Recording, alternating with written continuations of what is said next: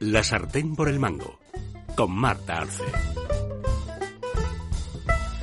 Pues hemos hablado buena parte del programa del primer año de gobierno de Trump, pero ese gobierno comenzó como todos, con una ceremonia de investidura. Seguro que recuerdan ese América primero. America first.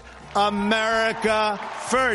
Las imágenes de la primera dama con ese fantástico traje de chaqueta azul celeste a lo Jackie Kennedy y ya por la noche el desfile de personalidades que almorzaron en el Capitolio y después el baile inaugural con Trump y Melania bailando el My Way de Frank Sinatra. Bueno, pues ese almuerzo se celebró en la Sala Nacional de las Estatuas. Hasta 1981 se hacían otras salas del Capitolio, pero la lista de invitados iba haciendo más y más larga, así que Ronald Reagan decidió que se trasladaba el almuerzo a esta sala de dos pisos, que así, pues bueno, estaban más cómodos. Así que esta sala pues tiene una colección de 100 estatuas donadas por 50 estados y antiguamente servía para que se reuniesen los parlamentarios. Y así que ahí estuvo comiendo la creme de la creme. Y concretamente el menú de aquella noche consistió en un entrante de langosta y gamba con salsa de azafrán y crumble de cacahuete.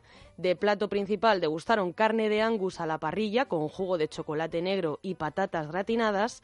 Y de postre pues disfrutaron de un soufflé de chocolate acompañado de helado de cereza y vainilla. Y yo les voy a contar pues cómo se prepara esa langosta y gamba con salsa de azafrán y crumble de cacahuete.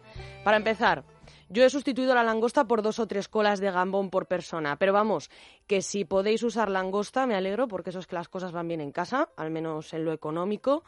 Así que nada, empezamos, cogéis los gambones, peláis las colas y con las cabezas hacemos un caldo. Para la salsa de azafrán, para unas cuatro personas, tenemos que picar la cebolla finita, la rehogamos en una sartén con un poco de aceite a fuego muy bajo y cuando esté transparente espolvoreamos la cucharada de harina y freímos un par de minutos removiendo.